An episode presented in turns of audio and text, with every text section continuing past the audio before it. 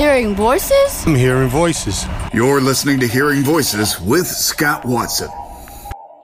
Well, every morning about this time, we record a Hearing Voices episode, and it doesn't matter if we're in West Michigan or Florida or Indianapolis or like last week in Ennis, Montana. And this morning on Hearing Voices, we visit with Greg Ennis, and we're going to talk about Wi Fi, which is the technology that allows us to do this. The new book is called Beyond Everywhere How Wi Fi Became the World's Most Beloved Technology. Greg, first off, did you know there was an Ennis, Montana? I did. There's also an Ennis, Texas, and an Ennis, Ireland. Uh, but the only one of those three that I've ever been to is Ennis, Ireland. Well, Ennis, uh, Ennis, Montana has about 400 people, and that's it. Hey, what is Wi-Fi, and where did it come from? So, Wi-Fi, you know, a lot of people think that Wi-Fi is uh, just a synonym for the internet, and that that makes a certain amount of sense because you know Wi-Fi supports over half of all internet uh, data traffic.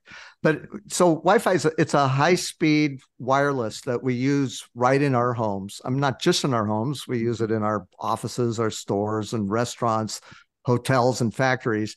Um, but it, it's different from cellular because it's it's high speed, but uh, relatively short distance compared to cellular, and we put it we we put it right in our homes and it supports not just phones, but it's in our our computers and our TVs, our thermostats. It's it's in light bulbs, video game controllers.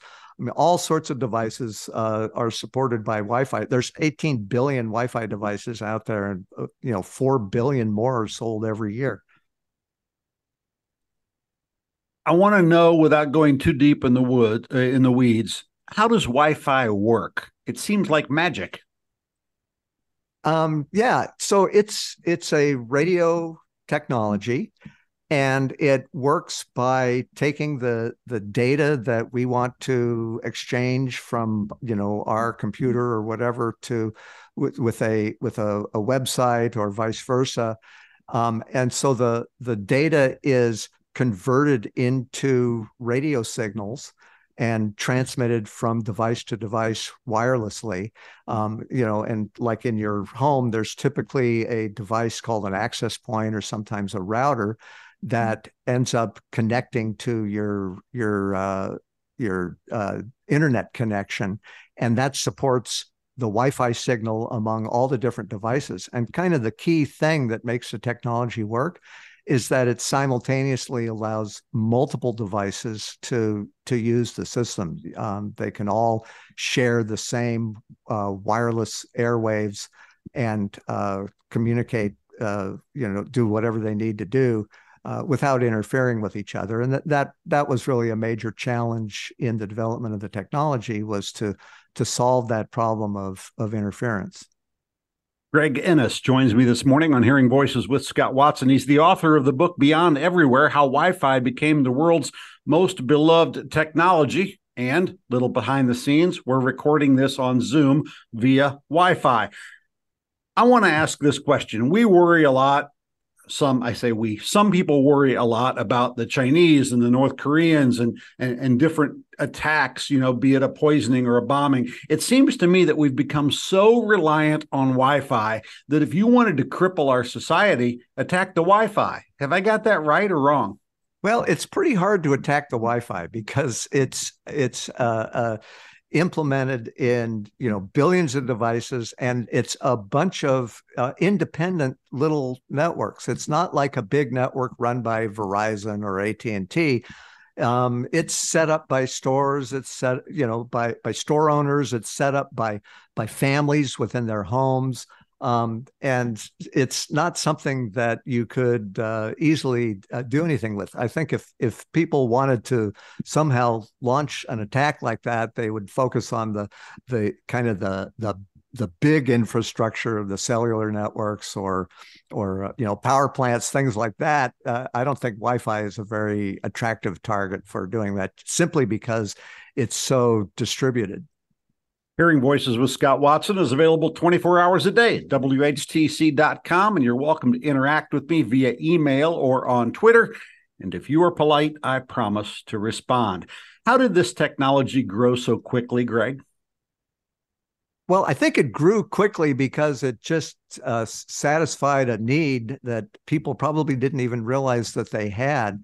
Uh, when when Wi-Fi was launched um, back in the early 2000s, it was it's a it was a liberating technology for people. It it, it gave them freedom from wires. They no longer had to have their computers uh, connected through a wire to the internet um, you know they could they could sit on their couch with their laptop or they could use their their cell phone or um, and so this this liberating technology i think was was filling a need that uh, that people just uh, you know f- felt like it was something they had to have part of their lives um, and so it exploded from there. And the the fact that it ended up being universally implemented within the workplace and within factories and within restaurants and hotels, um, that just uh, made it so that uh, it it freed us all up from uh, having to always be connected to wires. We've got about a minute left, and I've got two questions. First off, is there a big mistake that most of us use when connecting to Wi-Fi? Um, Probably not. Um, it's it's very easy to use, and uh, and people use it all the time. Um, you know, it's uh, probably you know important to make sure that you're uh, connecting to the to the right uh, network, um, and that I think people typically know how to find the network that they need to connect to, um, and you know it's important to you know do the authentication passwords, etc. Um, but by and large, uh, people seem to find it very easy to use, and they use it every day because you're a tech guy and I'm not. Is there another technology out there, maybe VPN or something similar or something I know nothing about that could become enormous like Wi-Fi did in the next 10 to 15 years? Well, there's always, uh, you know, technology advancements, um, and you know, Wi-Fi itself continues to advance. It's all, always got uh, coming out with new generations that have higher speeds and support uh, denser environments. Um, you know, I mean, the only technology that comes to mind that's probably ready to explode, uh, you know, for for for good or bad is going to be artificial intelligence. But who knows where that's going to take us?